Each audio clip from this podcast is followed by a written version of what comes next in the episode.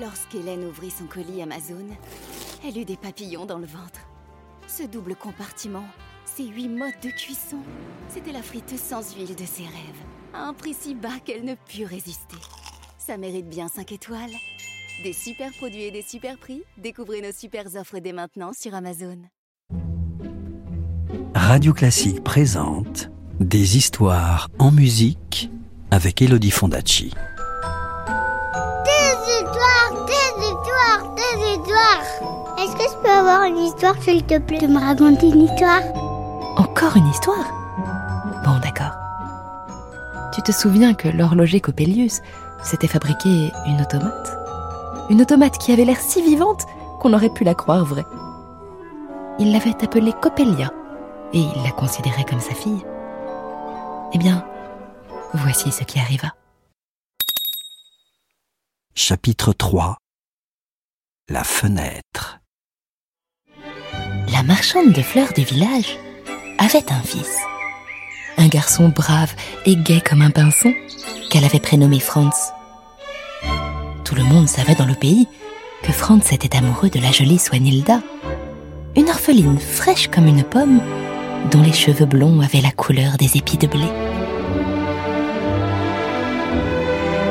Chaque matin, avant d'aider sa mère à la boutique composer des bouquets de fleurs parfumées, Franz choisissait la plus belle des fleurs et allait la porter à sa fiancée qui habitait à l'autre bout du village, près du vieux puits.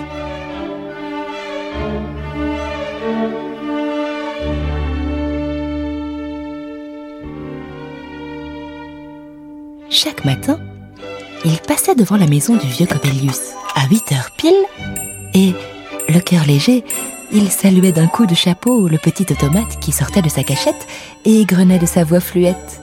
Il est 8 heures. Et il déposait sa fleur, rose, jasmin ou lilas, devant la porte de Swanhilda, qui lui envoyait des baisers du bout des doigts.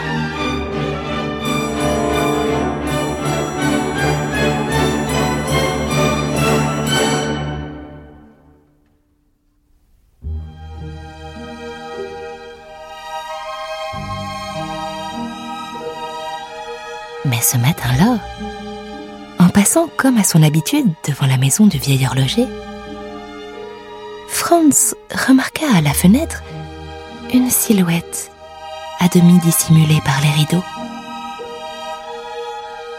Il regarda mieux et il distingua la plus belle jeune fille qu'il ait jamais vue. Elle avait un teint de porcelaine, des cheveux soyeux relevés sur la nuque par un simple ruban, et le visage d'un ange. Et elle était sagement assise devant une petite table, les mains croisées sur les genoux et les yeux perdus à l'horizon. Et l'on devinait sans peine la finesse de sa taille et l'élégance de sa tournure.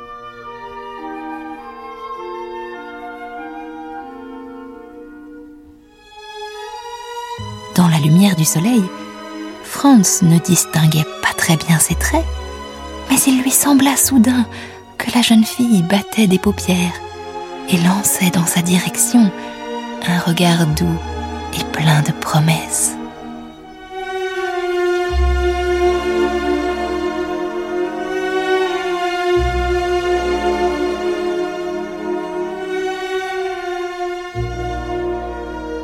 Franz fut si troublé qu'il en oublia Swanhilda, et sans hésiter, il déposa la brassée de jonquilles qu'il avait dans les bras devant la porte de Coppelia.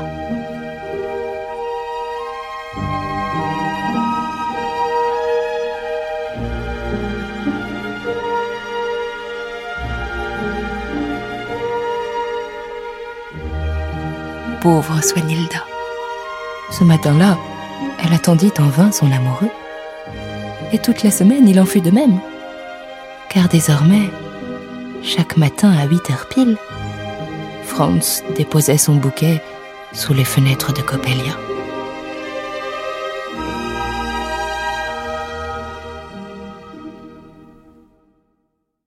Swanhilda eut beaucoup de chagrin, et elle pleura de rage et de dépit. Mais comme elle n'était pas du genre à se laisser faire, elle décida d'aller dire deux mots à sa rivale pour lui demander de cesser de faire les yeux doux à son fiancé. Que veux-tu? Elle aimait encore Franz, malgré son inconstance. Et elle se mit à réfléchir à un stratagème qui lui permettrait de s'introduire chez Coppelius. Or, Coppelius avait un rituel immuable. Tous les jours, à 5 heures, il sortait pour sa promenade. Au premier coup de l'horloge, le vieil homme attrapait sa canne. Au second coup, il enfonçait sur son crâne un vieux chapeau haut de forme. Au troisième coup, il passait sa grande cape. Au quatrième coup, il fermait sa porte à double tour. Et au cinquième coup, il s'éloignait à grandes enjambées. Et jamais il ne dérogeait à la règle.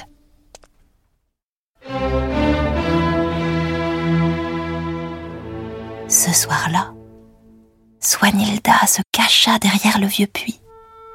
Et dès que Coppelius eut tourné le dos, elle se faufila derrière la maison, attrapa une grosse pierre et, la lançant de toutes ses forces, brisa un carreau.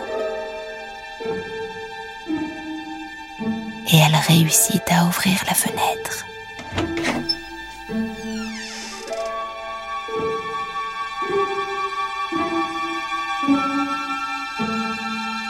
Jeune fille jeta un coup d'œil autour d'elle pour vérifier que personne ne la voyait. Et, souple comme un chat, elle se glissa silencieusement à l'intérieur de l'atelier.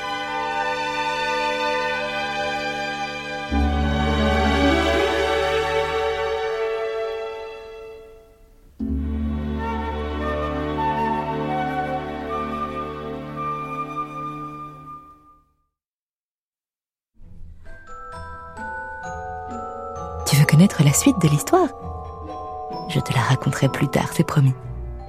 À bientôt. C'était Coppelia, une histoire écrite et racontée par Elodie Fondacci sur la musique de Léo Delibes. Retrouvez la suite du conte en podcast sur radioclassique.fr.